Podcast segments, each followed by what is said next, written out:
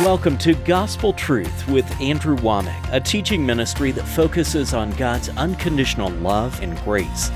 God was calling us here and we were like, we're coming. We're going to be obedient to God's call. For us, this was our place called there. The provision for the healing was in this place. And I know our provision for our ministry or what God wants us to do, our purpose, is here too. And now, here's Andrew. Welcome to our Monday's broadcast of the Gospel Truth. Today I'm continuing my teaching on spirit, soul, and body. This is the beginning of my second week. I tell you, this is my favorite thing to minister on. I say that about a lot of stuff, but this was the foundation truth that changed my life. This book right here, I guarantee you, if you read this book and if it doesn't light your fire, your wood is wet. This just changed my life, and I have had literally thousands, probably tens of thousands of people testify that this has set them free too. So last week, I started my teaching on this, and I laid the foundation. I talked about the basics of understanding you are a spirit that has a soul, and you live in a body. And this is not the way most people think. Most people believe that the physical body and their soulish realm, what most people call the personality, they see that as the real them. But the truth is, it's your spirit that's the real you. And before you got born again, that spirit was dead. It was by nature the child of the devil. A lot of people don't understand this. And you had to be born again, but when you got born again, you received a new nature. And now in Christ Jesus, you are a brand new person. And I've already talked about that. Let me just go through some of the verses that I used. I'm just going to quote these quickly and not give a lot of explanation because I dealt with this last week. But it says in Ephesians chapter 4, verse 24, to put on the new man, which after God is created in righteousness and true holiness. This term new man is referring to your spirit, the part of you that was born again, and it was created righteous and truly holy.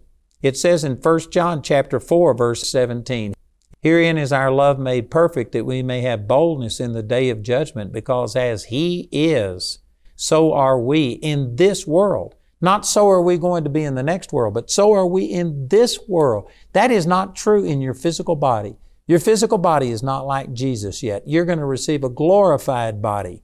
But right now, you've got a corruptible body. Your soul, your mental, emotional part, is not like Jesus. It can be renewed to a degree, but Paul said in 1 Corinthians chapter 13 that we know in part and we prophesy in part. Even the Apostle Paul, a man who wrote half of the books in the New Testament, said he still wasn't complete in his understanding. I guarantee you, Jesus is complete in His understanding. So our body and our soul aren't like Jesus, but as Jesus is, so are we in this world in our spirit. Your born-again spirit is created righteous and truly holy, and it's identical to Jesus. 1 Corinthians chapter 6, verse 17, he that is joined unto the Lord is one spirit. And the Greek word heis, H-E-I-S, that was translated one there, it means a singular one to the exclusion of another. It's not like we're similar. It's not like we're a little bit like Jesus, like He's up here and we're down here. No, in the spirit realm, you have the Spirit of His Son, the Spirit of God's Son, Jesus, sent into your heart. Galatians chapter 4, crying, Abba, Father. Christ is living in you. Romans chapter 8, verse 9 says, if any man have not the Spirit of Christ, he is none of His. If you are truly born again, you have the Spirit of Christ living on the inside of you. Galatians 2:20, I am crucified with Christ. Nevertheless, I live, yet not I, but Christ liveth in me. And the life that I now live in the flesh, I live by the faith of the Son of God who loved me and gave Himself for me. You have Christ living on the inside of you. And because of it, you are righteous and pure in your spirit. And I spent all last week just developing those things. And some people, They are so controlled by what they see and what they feel that they just can't believe this. They think, man, if I was pure, if I had Christ, if I had the same power living on the inside of me that raised Christ from the dead, Ephesians 1:19, I'd know it. And no, you wouldn't, because it's in the spirit realm, not in your physical realm. You can only see, taste, hear, smell, and feel what is true in your physical body and in your mental, emotional part. You cannot feel your spirit. You can't see your spirit in a mirror.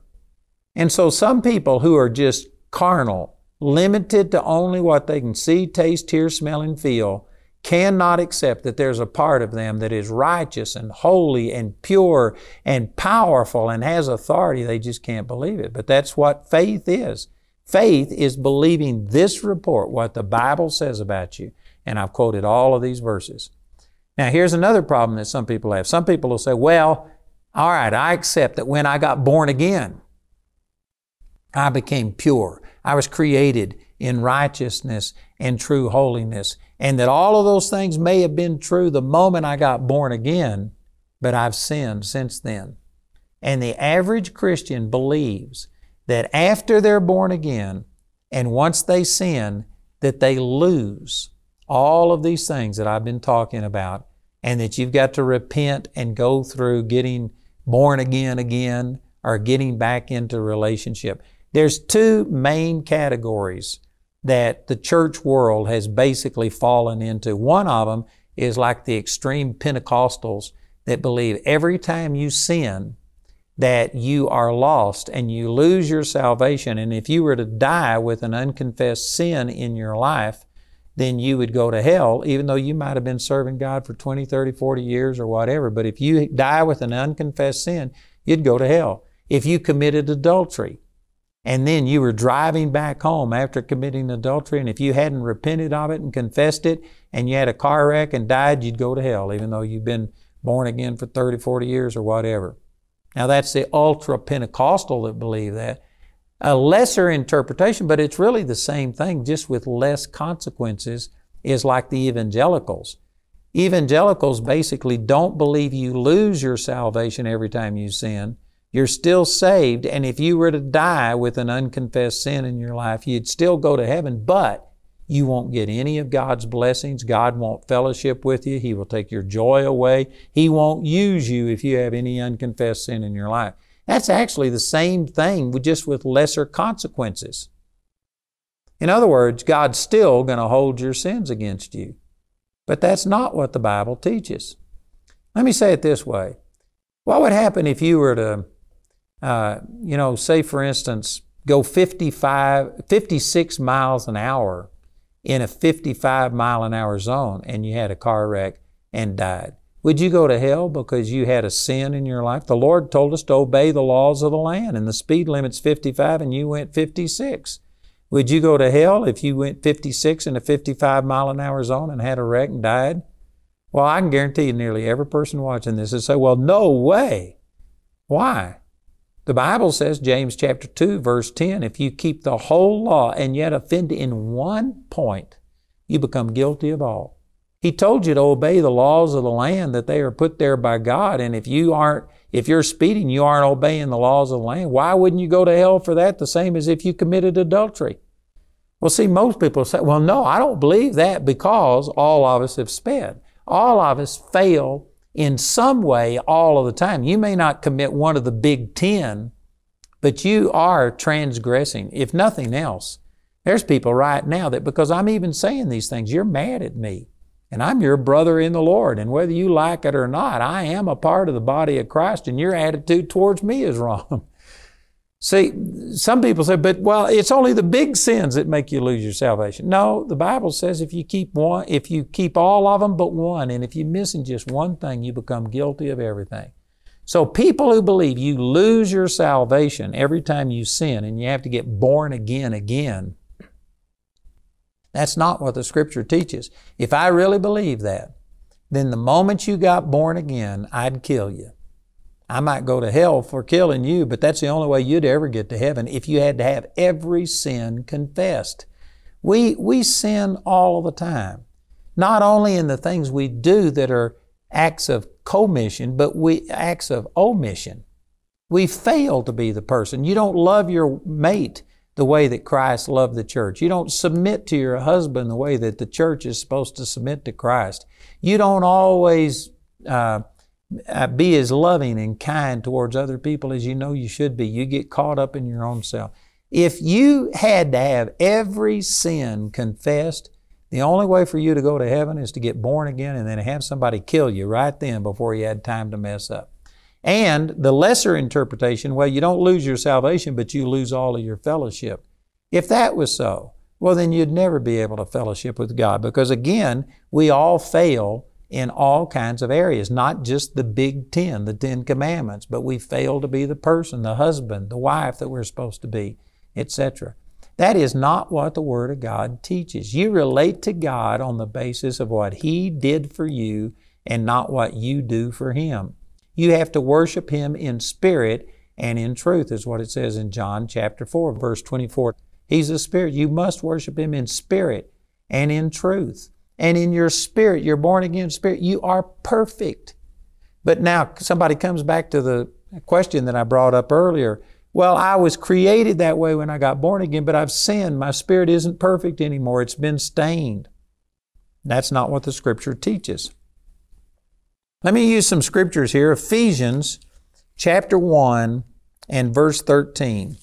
If I had time, I could put this in its context and explain this in more detail. But Ephesians chapter 1, verse 13 says, "In whom ye also trusted, after that ye heard the word of truth, the gospel of your salvation, in whom also, after that you believed, you were sealed with that Holy Spirit of promise."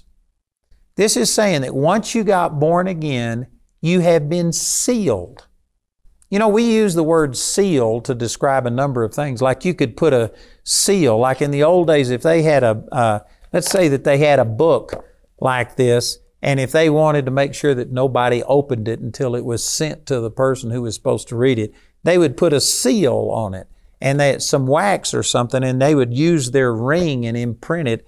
And if that seal wasn't broken, well, then you could guarantee nobody had opened it. But if the seal was broken, then somebody had tampered with it. So we can use a seal as a stamp of approval, some kind of verification that something has happened. But the way that this is being used is talked about like when a woman makes preserves and you put it in a glass jar and then you put paraffin or something over the top that seals it and keeps impurities from coming in there. And so you can actually can fruit or jellies, things like this, and put a seal over it, and you can have that stuff last for a very long time because the airborne impurities aren't getting in there. This is the way that this is talking about.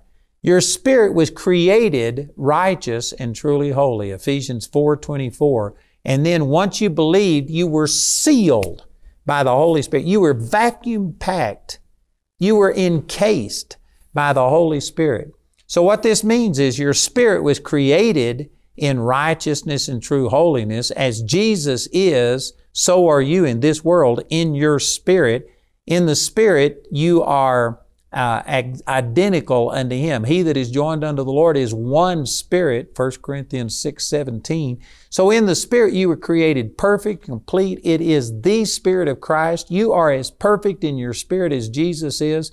And the moment you believe, the Holy Spirit encases you, envelops you, seals you so that no impurities enter in and change that. If you sin as a Christian, that sin will enter into your physical body, and it can give Satan access to your body, and it'll give Satan access to your mind. Say, for instance, you go out and you commit adultery. Did you know that you're opening yourself up to sexually transmitted diseases? And it could affect you physically. It could affect you in your relationship with your lawful mate. It could give you sexually transmitted diseases. It could cause all kinds of problems, cause you to be fired from a job, to be laid off from your position in a church. There could be physical consequences, and it's going to give Satan access to bring condemnation unto you and guilt. And it has all kinds of ramifications in the physical body and in your soulish realm. But if you were truly born again, that spirit has been sealed, and that sin of adultery did not corrupt your spirit. Your spirit is sealed, and it remains holy and pure, even though in your physical body you aren't. Now, I know that this is messing with a lot of people's doctrine. There's a lot of people think, well, you're just saying then that because in the Spirit you're saved and you're sealed, then it's okay for you to go live in sin. No, that's not what I'm saying. If you say that, you did not listen to what I said. It'll open you up to sexually transmitted diseases. It will open you up to problems in your marriage. You'll have to start lying to cover up and to start doing things. It's going to bring condemnation, and on it goes. I guarantee you, if you are living in sin, you are absolutely stupid. It is stupid. Sin is not smart. You know, I could name names right now, but there was a minister who had the largest ministry the world had ever seen. And this is back 25, 30 years ago. He was bringing in $8 million a month. He was just hitting on all cylinders, and then he went and had a sexual tryst. He says he didn't commit adultery, but he watched prostitutes undress and strip in front of him. I find it hard to believe that you would go that far and not go all the way. But anyway, even if you accept what he said, it cost him his ministry. And today he's still in the ministry. He's still ministering, but he is a fraction. My ministry is much bigger than his. He is a fraction of what he did. It's stupid. It is absolutely stupid to do something like that. But the point I'm making is God loves you, stupid.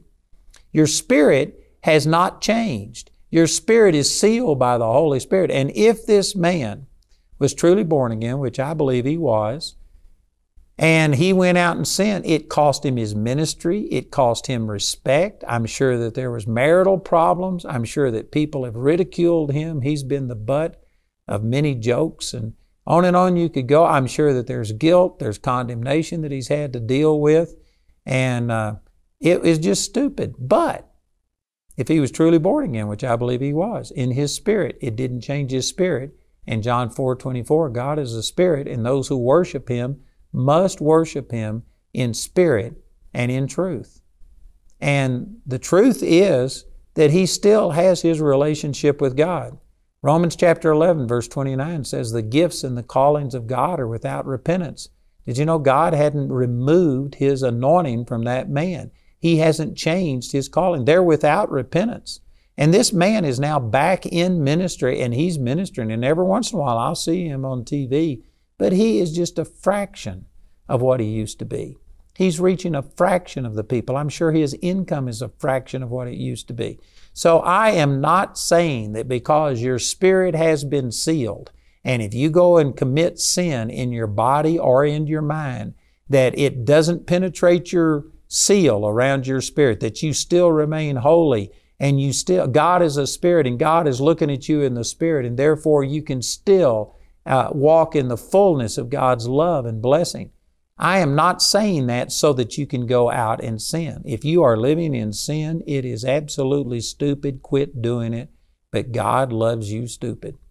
The reason I say this is not to encourage sin, but all of us sin and come short of the glory of God, even after you're born again. And if you don't understand that your spirit has been sealed, and if you think that every time you sin, whether it's one of the big 10 or if it's a lesser sin, which is, again, men's perspective, God said that if you keep the whole law and yet offend in one point, you become guilty of all. So from God's standpoint, there are no little sins. There are no white sins. Sin is sin. And if you don't understand that your spirit has been sealed, well, then when you sin and when you come short, you are going to come under this condemnation. You're going to think like the extreme Pentecostals, the ultra-Pentecostals, that you lose your salvation and you got to be born again. And so you go back to square one and you start all over and you have to start the whole growing process again. Man, that is torment. That is torment, to think that you would lose your salvation, or even if it's the lesser interpretation that most evangelicals have, that you don't lose your salvation, but you lose all your right standing with God and you aren't blessed. And now you got to start all over and you got to begin again. you aren't ever going to get very far. You'll take 2 steps forward and then 3 steps back, and then you just be doing this and you never move on into maturity.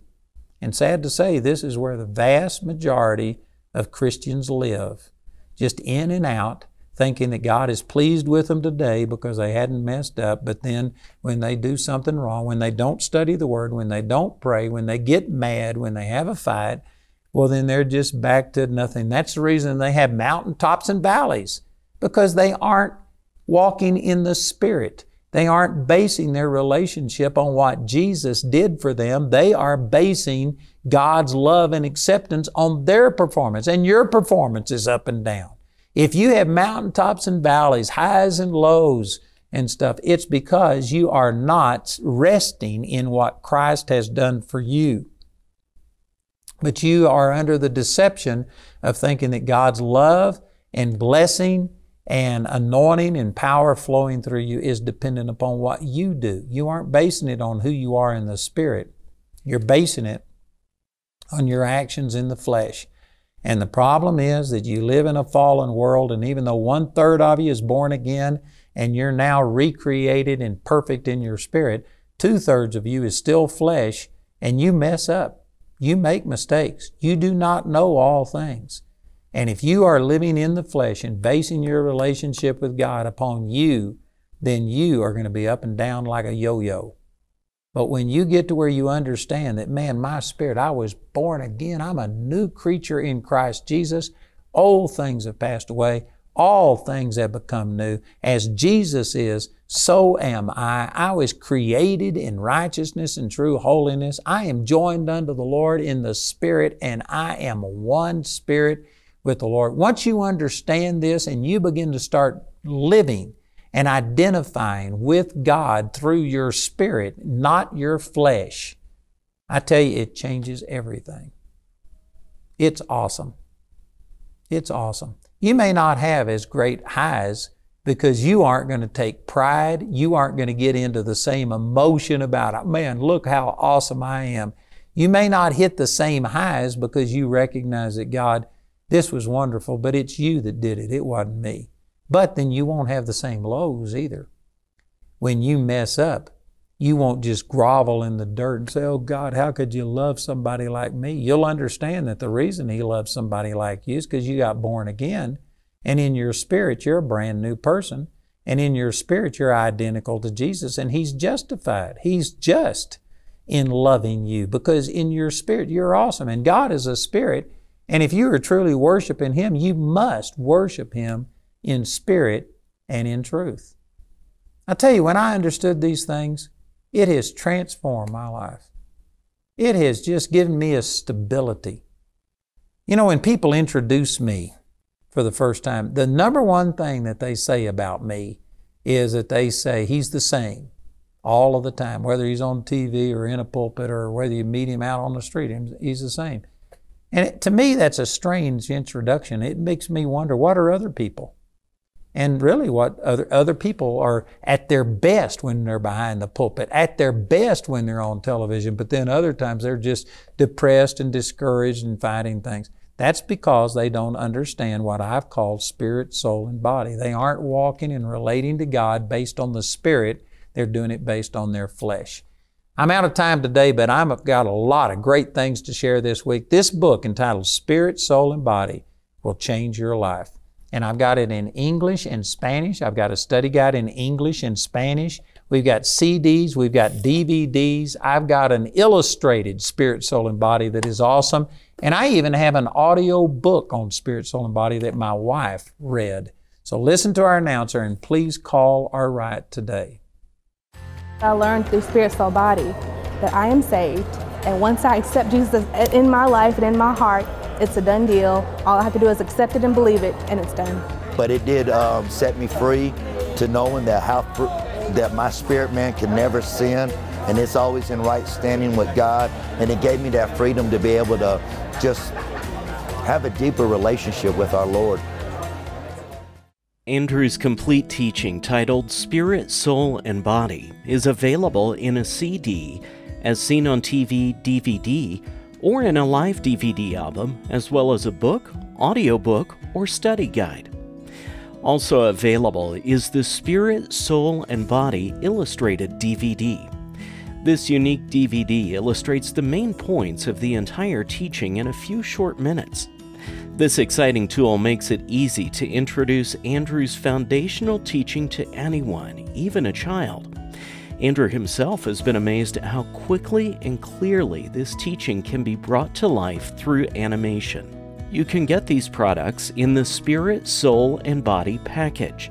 This package includes the CD or DVD album, the book, audiobook, study guide, as well as the Spirit, Soul, and Body Illustrated DVD. This package has a catalog value of $110, but you can get it today for only $79. The Spirit, Soul, and Body book is available for a gift of any amount when you write or call. We encourage everyone to give because there's a blessing in giving. But if you're simply unable to afford it, Andrew and his partners will provide this book free of charge. We want to say a special thank you to the Grace Partners of Andrew Womack Ministries. Your gifts make it possible to put free ministry materials into the hands of many people in need. If you're not already a Grace Partner, we ask you to pray about becoming one today. You can become a Grace Partner or order resources through our website at awmi.net. While there, you can discover more product details and download additional free resources. Or call our helpline Monday through Friday from 4:30 a.m. to 9:30 p.m. Mountain Time at 719-635-1111. To write us, use the address on your screen. We appreciate your generosity and hope to hear from you today.